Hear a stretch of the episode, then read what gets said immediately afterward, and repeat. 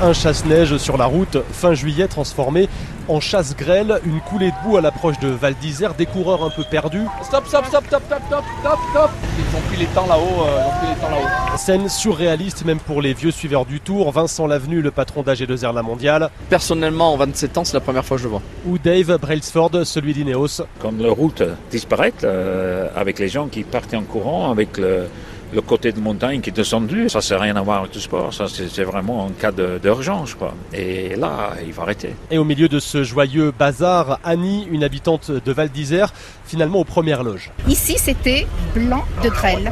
Je plains les gentines qui attendaient plein plein de monde et c'est nous qui récoltons. Ce qui est dommage, c'est qu'on n'a pas vu la descente de tous nos coureurs. Mais bon, ils sont là, on en profite, c'est génial. Alors pas de vainqueur d'étape, mais un nouveau maillot jaune ce matin à l'issue de cette journée déjà légendaire, car les temps ont été pris à la main, à l'ancienne, en haut du col de l'Iseran, des pentes terribles qui ont coûté très cher à Julien Alaphilippe. Il cède pour 48 secondes sa tunique au jeune prodige colombien Egan Bernal. Ouais, j'y m'y attendais. J'ai euh, j'ai donné le maximum. euh, voilà. Je peux pas avoir de regrets.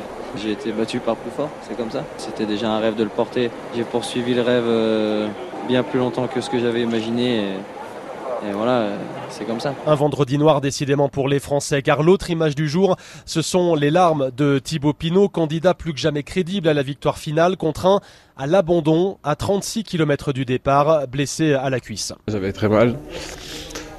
Et puis, euh, ça n'a pas tenu. Quoi. Je sentais que depuis dimanche dans les Pyrénées, j'étais capable de le faire.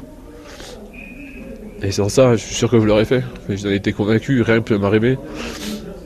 On ne le saura jamais. Bernard Hinault devra attendre, les Français aussi. Les Alpes ont sans doute enterré hier le fol espoir d'un Français en jaune demain sur les Champs-Élysées.